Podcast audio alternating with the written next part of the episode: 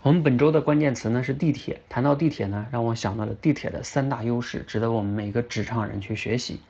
第一个优势啊，当然就是准时靠谱了，这个也不用多说，在职场中呢，这也是最基本的素质了哈。第二个呢，就是换乘方便。坐过地铁的人都知道啊，在里边从几号线倒到几号线，第一不用买票，第二个呢，它站点与站点之间啊也是比较近的。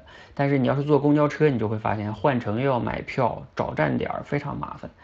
这个呢，让我想到啊，在职场中，我们总是要和一些其他部门的同事进行协作的。而如果你的协作能力强呢，也就是相当于换乘方便哈，来回的跟别的部门协作，没有任何的矛盾，能很好的解决问题，那你一定是职场中老板喜欢的人才。那第三点哈也非常重要，相信大家也能猜到，就是地铁啊，它很节省资源，又能办大事儿。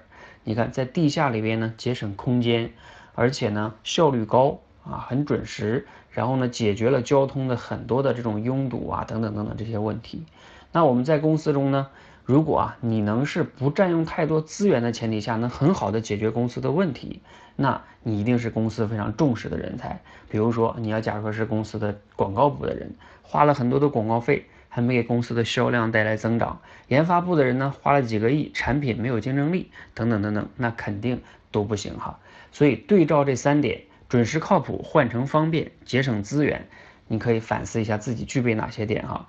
如果你都能具备呢，那你一定是职场达人，升职加薪那也就是水到渠成的事儿了。希望对你有启发。